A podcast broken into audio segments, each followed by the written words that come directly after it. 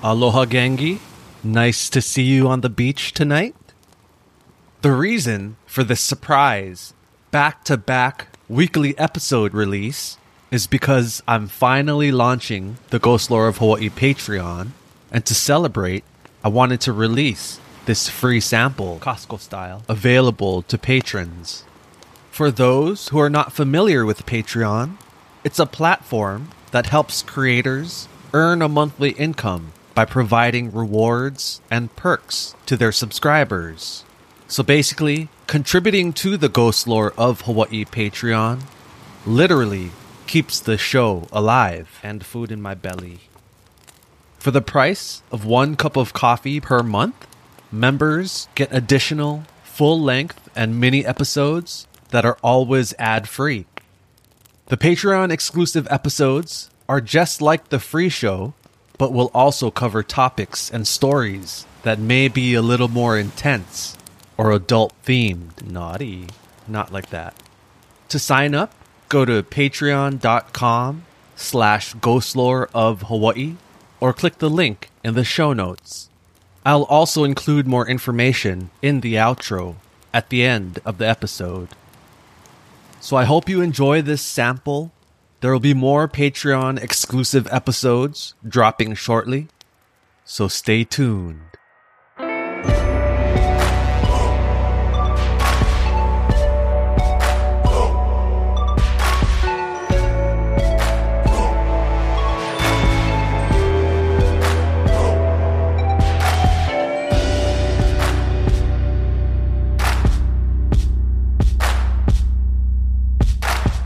In tonight's episode, I dive into the true crime genre to discuss the bizarre case of the Duval sisters, a pair of twins well known in the yoga community who made headlines back in 2016, shortly after relocating to Maui.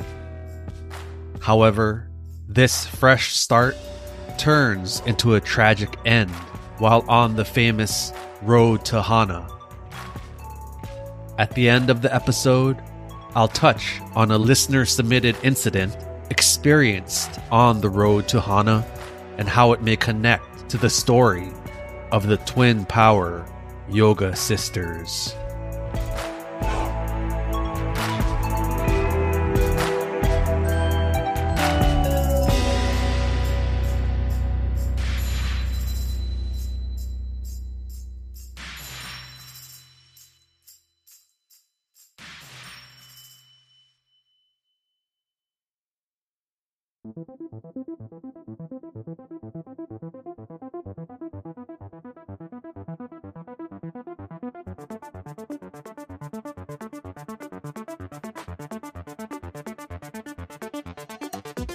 Alexandria and Anastasia Duval, formerly known as Allison and Anne the Dow, I'll get to the name change later, were a set of twins originally from upstate New York.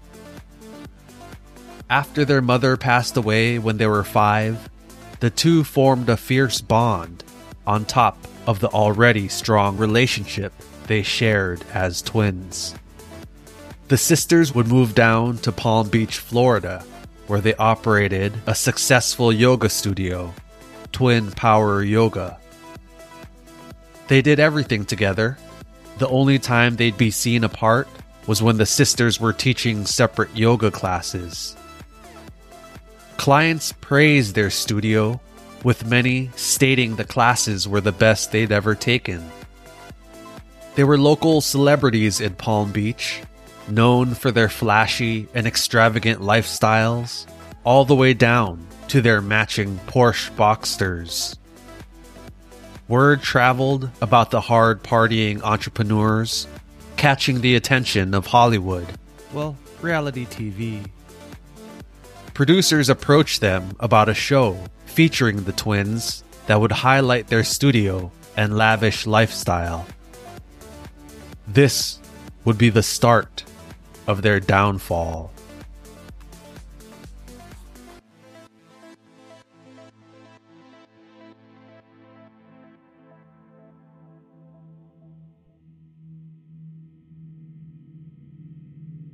The Dadow twins had outgrown one of their yoga studios and were in search of a new location in the same neighborhood.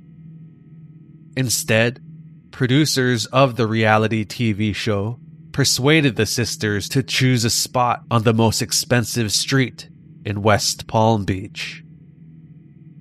The twins were convinced the location would be a great look for the show and budgeted the TV money to help balance the cost.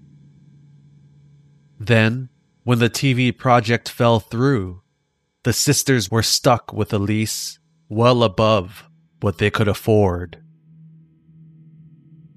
Allison and Anne then unexpectedly closed all their studios and left town, leaving customers, employees, vendors, and debts.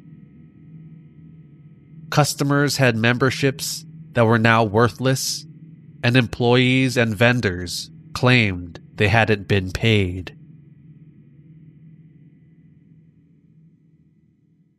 Volatile relationship. The sisters' bond had often been an issue in their love lives, choosing each other over their relationships. As much as they loved each other, at times, they couldn't stand each other. Mixed with alcohol, that often resulted in physical altercations. At least they're evenly matched.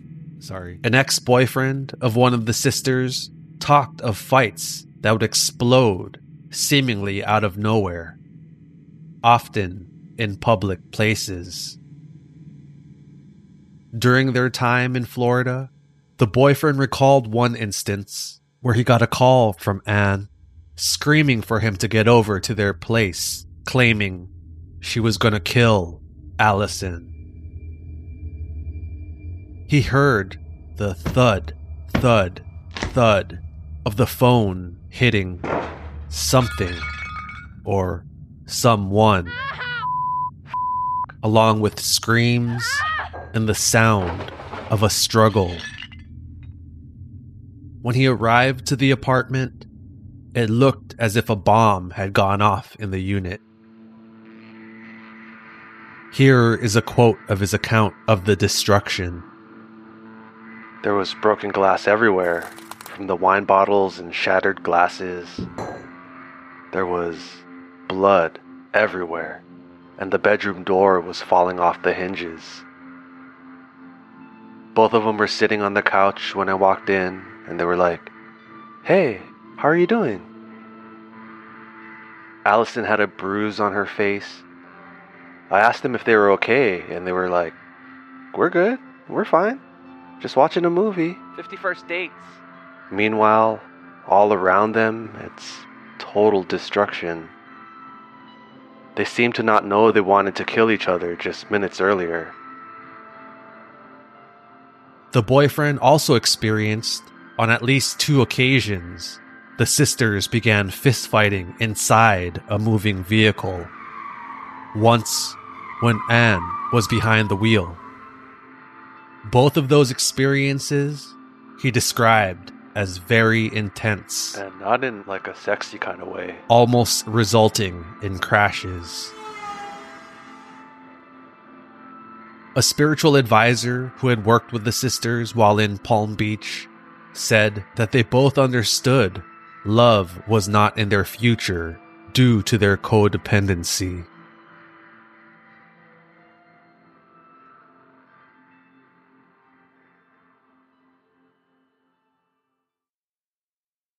Starting anew. The twins fled to Park City, Utah to distance themselves from the bad press they received in Florida, with one local publication even labeling them the terrible twins of yoga. Park City, an upscale mountain town surrounded by world class skiing, is also home to the Sundance Film Festival and is a popular vacation location with many billionaires and celebrities owning homes in town. The sisters opened another yoga studio in 2014 and even planned to write a book together. At around the same time, They both separately filed for bankruptcy with a combined debt of $200,000, including two Porsche Boxsters. Unfortunately, their hard partying and drinking ways caught up to them while in Utah. In the two years they lived in Park City, the twins racked up arrests linked to five separate alcohol related incidents. Their drinking only got worse, culminating in a blowup of epic proportions. On this particular night, Allison and Anne were kicked out of a restaurant for being overly intoxicated. On the drive home, their car skid into a ditch, resulting in the police being called. To police, it was obvious the twins had been physically fighting, with reports of hair pulling being involved. The car fight, combined with the alcohol, was most likely what caused the crash. No shit. With all the troubles related to their lifestyles, the yoga studio suffered and eventually closed down.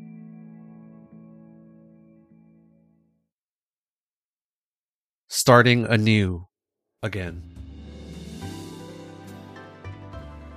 Allison and Anne fled their problems once again this time to start fresh on the island of Maui. In December of 2015, they moved to Haiku, an unincorporated community near Maui's north coast, and planned on opening up another yoga studio. This is where Allison and Anne legally changed their names to Alexandria and Anastasia Duval. This would be their opportunity to reinvent themselves under their new monikers.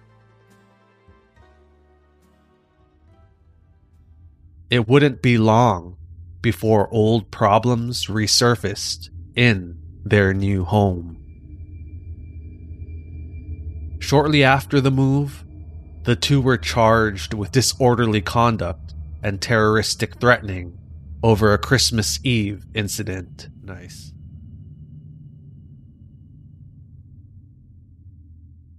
the tragedy. Anastasia and her boyfriend, Federico Bailey, had planned a camping trip near Hana for Memorial Day weekend.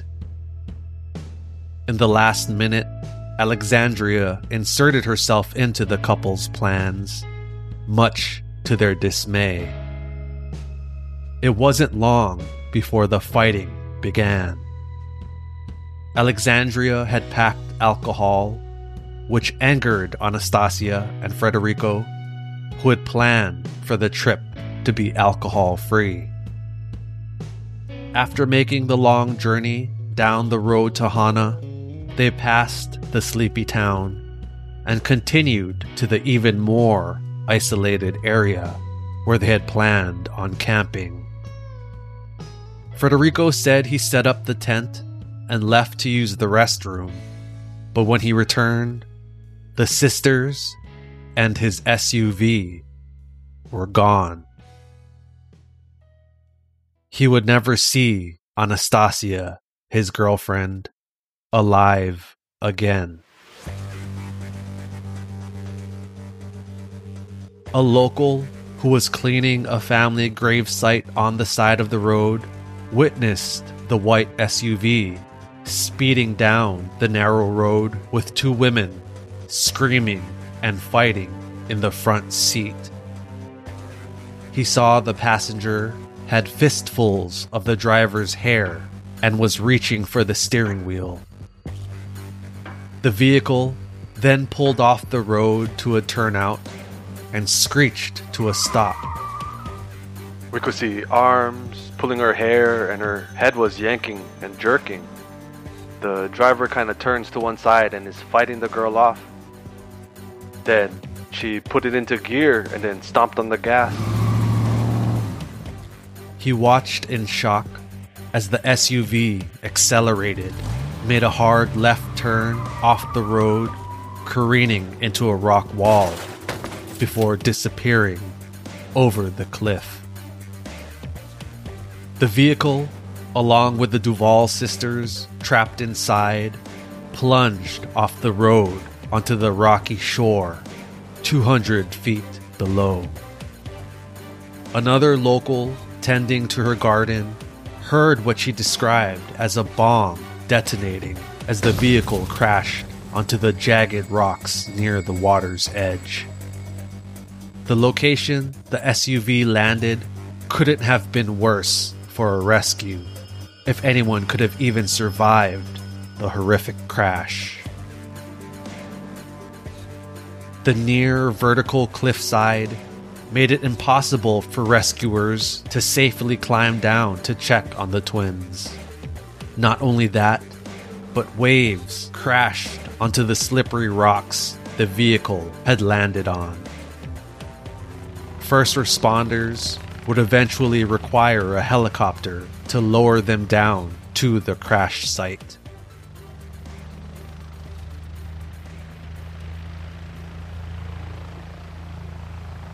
To their surprise, Alexandria, who had been driving the car, was alive. It was quickly evident, however, Anastasia had perished. As officers tended to Alexandria, they claimed she remained silent, immediately refusing to answer any questions police had. She was airlifted to Maui Memorial Hospital, where other investigators also found she was uncooperative and often defensive, questioning why the police were even there. She never asked about her sister's condition, choosing to remain silent with a blank stare on her face. Investigators were quoted stating her actions during that interview were bizarre. The only thing more bizarre was when police called to inform the twins' father of the accident and death of Anastasia. Their father told police, quote, If anyone should have died, it should have been that bitch, Alexandria. When the hospital tested Alexandria's blood alcohol content, it came back three times the legal driving limit. Things get weird. All this time, Frederico, Anastasia's boyfriend and owner of the SUV, was still alone at the remote campsite. He was confused when the women did not return, but unable to do anything, he bedded down in the tent for the night.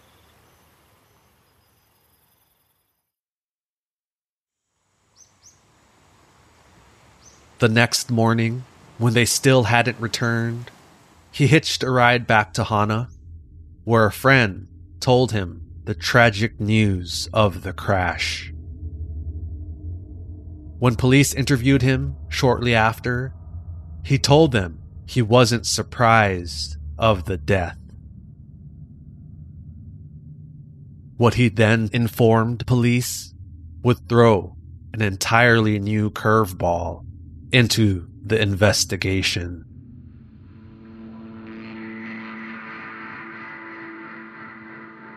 Seven days prior to the crash, Alexandria approached Frederico and told him she was going to kill Anastasia.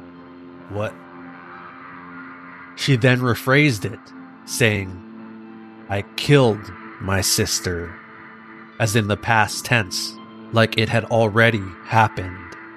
Again, what?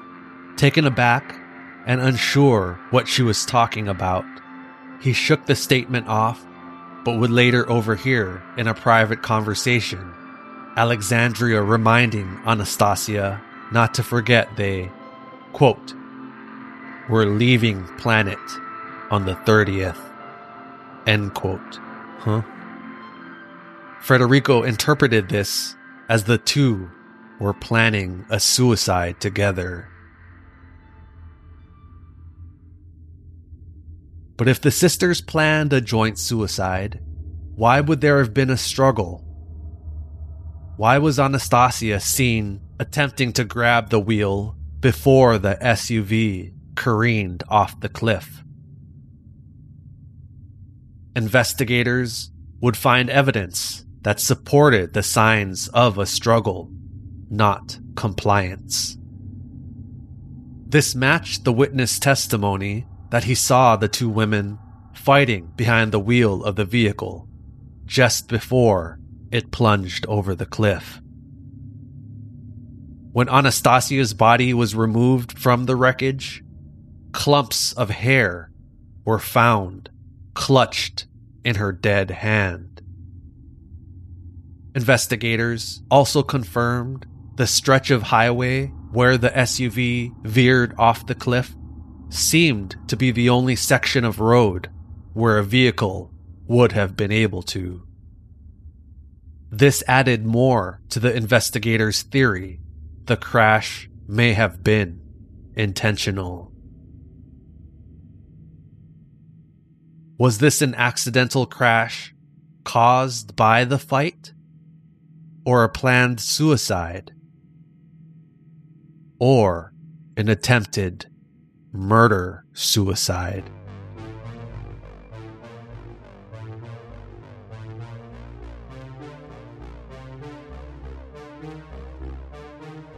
To Maui police, this was an intentional criminal act. The information gathered from the vehicle's black box and the on scene evidence, including tire marks on the road, was enough information for the police to charge Alexandria with second degree murder. They quickly went to her home in Haiku to make the arrest. Only Alexandria was not there. All of her belongings had been packed. Fishy. Police learned she had booked a flight to flee Maui for the mainland. Luckily or unluckily, the plane would be grounded due to mechanical issues, and the flight was cancelled. She must have been smuggling lava rocks. Alexandria was found near the airport shortly after and arrested. In a surprising turn of events, the judge at the preliminary trial dismissed Alexandria's case, stating there wasn't enough probable cause to charge her for her sister's death. The surviving sister would quickly leave Maui for New York, where she was rearrested after a grand jury chose to indict her for a second time. Alexandria was extradited back to Maui to begin the trial. In January 2018, the second degree murder trial began, with Alexandria facing a possible life sentence if found guilty. Her defense claimed the crash was accidental and that Anastasia caused her sister to lose control of the vehicle by pulling on her hair. Prosecutors would call Anastasia's boyfriend, Frederico Bailey, to the witness stand, where he would describe odd behavior from Alexandria immediately after she was discharged from the hospital. While in her hotel room, Alexandria asked Frederico to help her shower and wash her hair, in which he complied. Uh, okay. Then, after the shower, he claimed she began impersonating her sister, putting on Anastasia's clothes while flirting and cuddling up to her dead sister's boyfriend. This is just too weird. Alexandria chose a bench trial, meaning instead of her fate being decided by a jury of her peers, a judge would be making the final decision. After her defense put up a strong argument that the crash was caused by the fight, Alexandria was shockingly found innocent of her sister's death.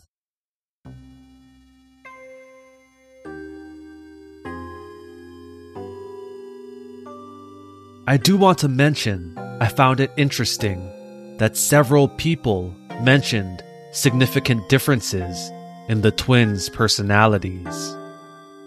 There was the odd statement made by their father that the wrong daughter died, but also the spiritual advisor who had worked with the sisters in Florida described Alexandria, the surviving sister, in having, quote, a big personality with a tendency to drink too much, while making a point to mention Anastasia was the sweetest, kindest, most level headed person.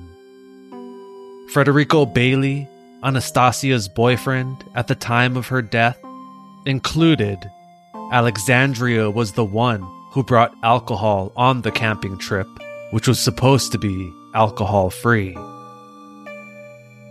Anastasia's boyfriend from Florida, the one who saw their destroyed apartment and who witnessed several fights while in a moving car, was quoted saying, It almost seemed like Alexandria was jealous of Anastasia, who always got the guy. He mentions that it seemed like Alexandria was the one always tagging along with her sister's plans, which fits the testimony. Frederico stated that she inserted herself into his and Anastasia's camping trip the weekend of the fatal accident. Alexandria did not change much since the death of her sister. While in New York, she would be arrested again for driving while intoxicated. So, what do you think? Did the surviving sister get away with murder? Or was this all a drunken accident? The ordeal that left a stain on the tranquil town of Hana may not have ended at the conclusion of the trial. I mentioned at the start of the episode that a listener of the podcast had a strange experience while on the road to Hana that connects to the story of the Duval sisters. Cynthia and her husband were visiting Maui and had booked a tour down to Hana and had not known about the sisters prior to the visit. Here is their account.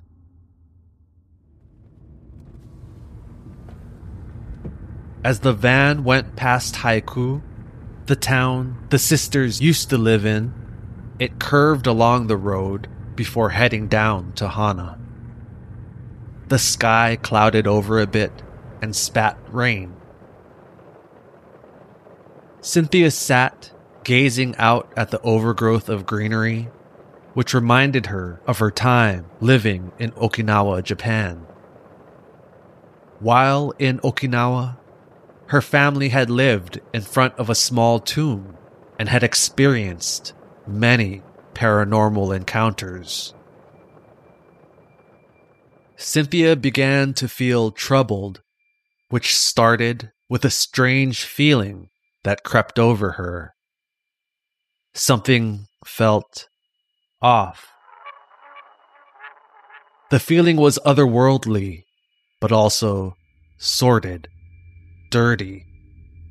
What she'd describe as a low vibration. That dirty feeling slowly intensified with every curve in the road. Cynthia could not figure out what was causing that feeling, and that troubled her. She's only felt this type of occurrence a couple of times in her existence, and through her experience, she's learned that when it happens, there's a reason. The tour stopped at a farm stand, then continued on to Hana, where she was able to shake off some of the dark feeling with lunch.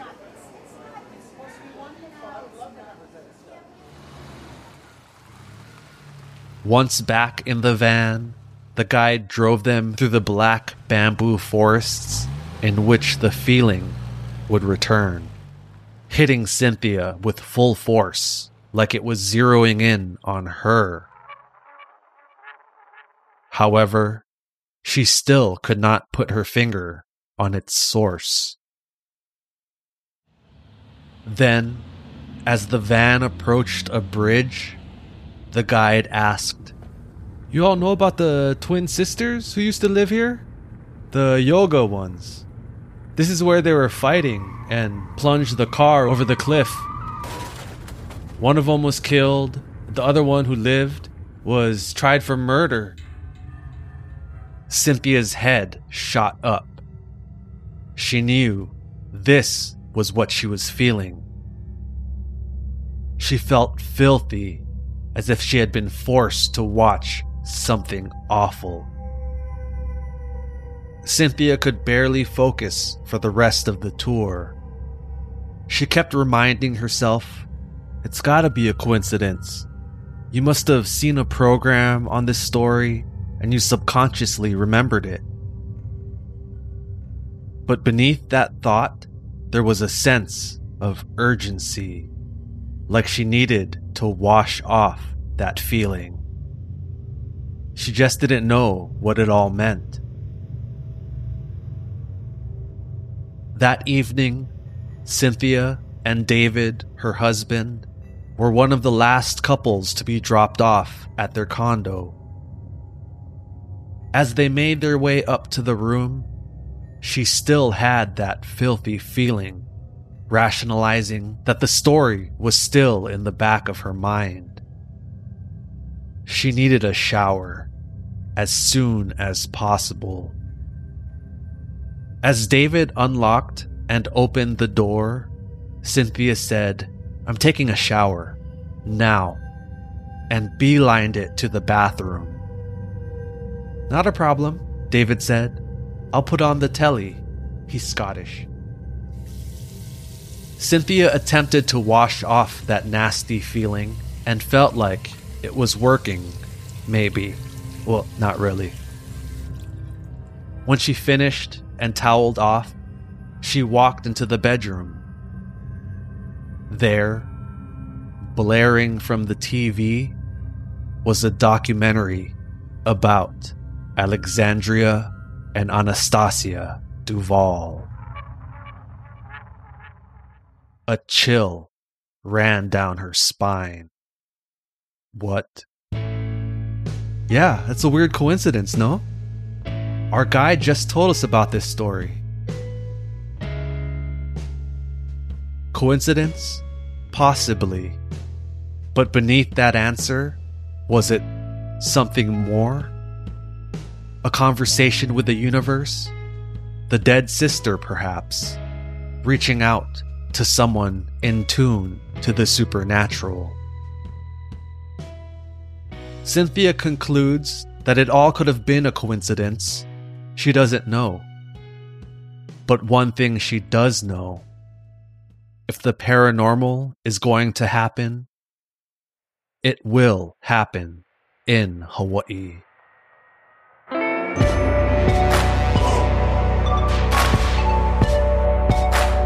Thank you so much for your continued support of the Ghost Lore of Hawaii podcast. This was a sample of a bonus episode that would have only been available on patreon.com slash ghostlore of Hawaii. All patrons get a special shout out in the show notes periodic discounts on merch, and a lot more. I'll also continue to release content for patrons, even as the free show goes on break in between seasons. For a limited time, all new members receive a free Ghost Lore of Hawaii sticker as supplies last. I've always wanted to say that. Stay tuned for more content to be released very soon on patreon.com slash ghostlore of Hawaii, as well as the main podcast. We still have a lot more show left in season two. I want to give a special shout out and thank you to Cynthia and David for sharing the experience she had while visiting Maui. Most of what you heard in Cynthia's story was from her own words. I just altered it a bit for context.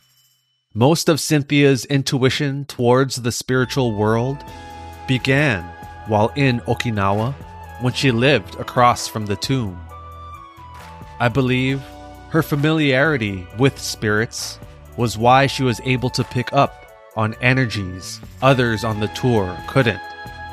And like she said, perhaps it was the deceased Duval's sister reaching out to someone in tune with the supernatural. For what? We may never know. So, thank you again for listening. If you're enjoying the podcast, please rate and review on Spotify and Apple Podcasts. Reviews are extremely helpful in getting the show in front of new listeners. Thank you so much to all who have left reviews. If you have a topic, story, or even a question for the podcast, you can email me at ghostlore.of.hawaii at gmail.com. You can also follow me on Instagram at ghostlore.of.hawaii. And lastly, share your favorite episodes with your friends. If they don't have Spotify or any other listening apps like Repod, they can still listen for free at ghostloreofhawaii.com. Although my intent is to keep all historical information as accurate as possible, I cannot always guarantee it will be. Please look into any info you may be interested in on your own. There's so much awesome stuff out there that I can't always fit into one episode. Some names and places may be altered for privacy's sake.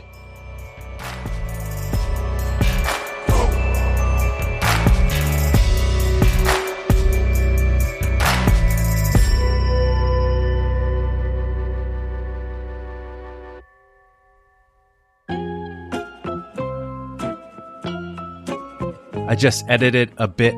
Edit it. Edit it. I just edited it. Edit it. I just edited it. I just edited it. Edited it. Edited it. I just edited it. I just edited it. Jeez. I just altered it a bit for context.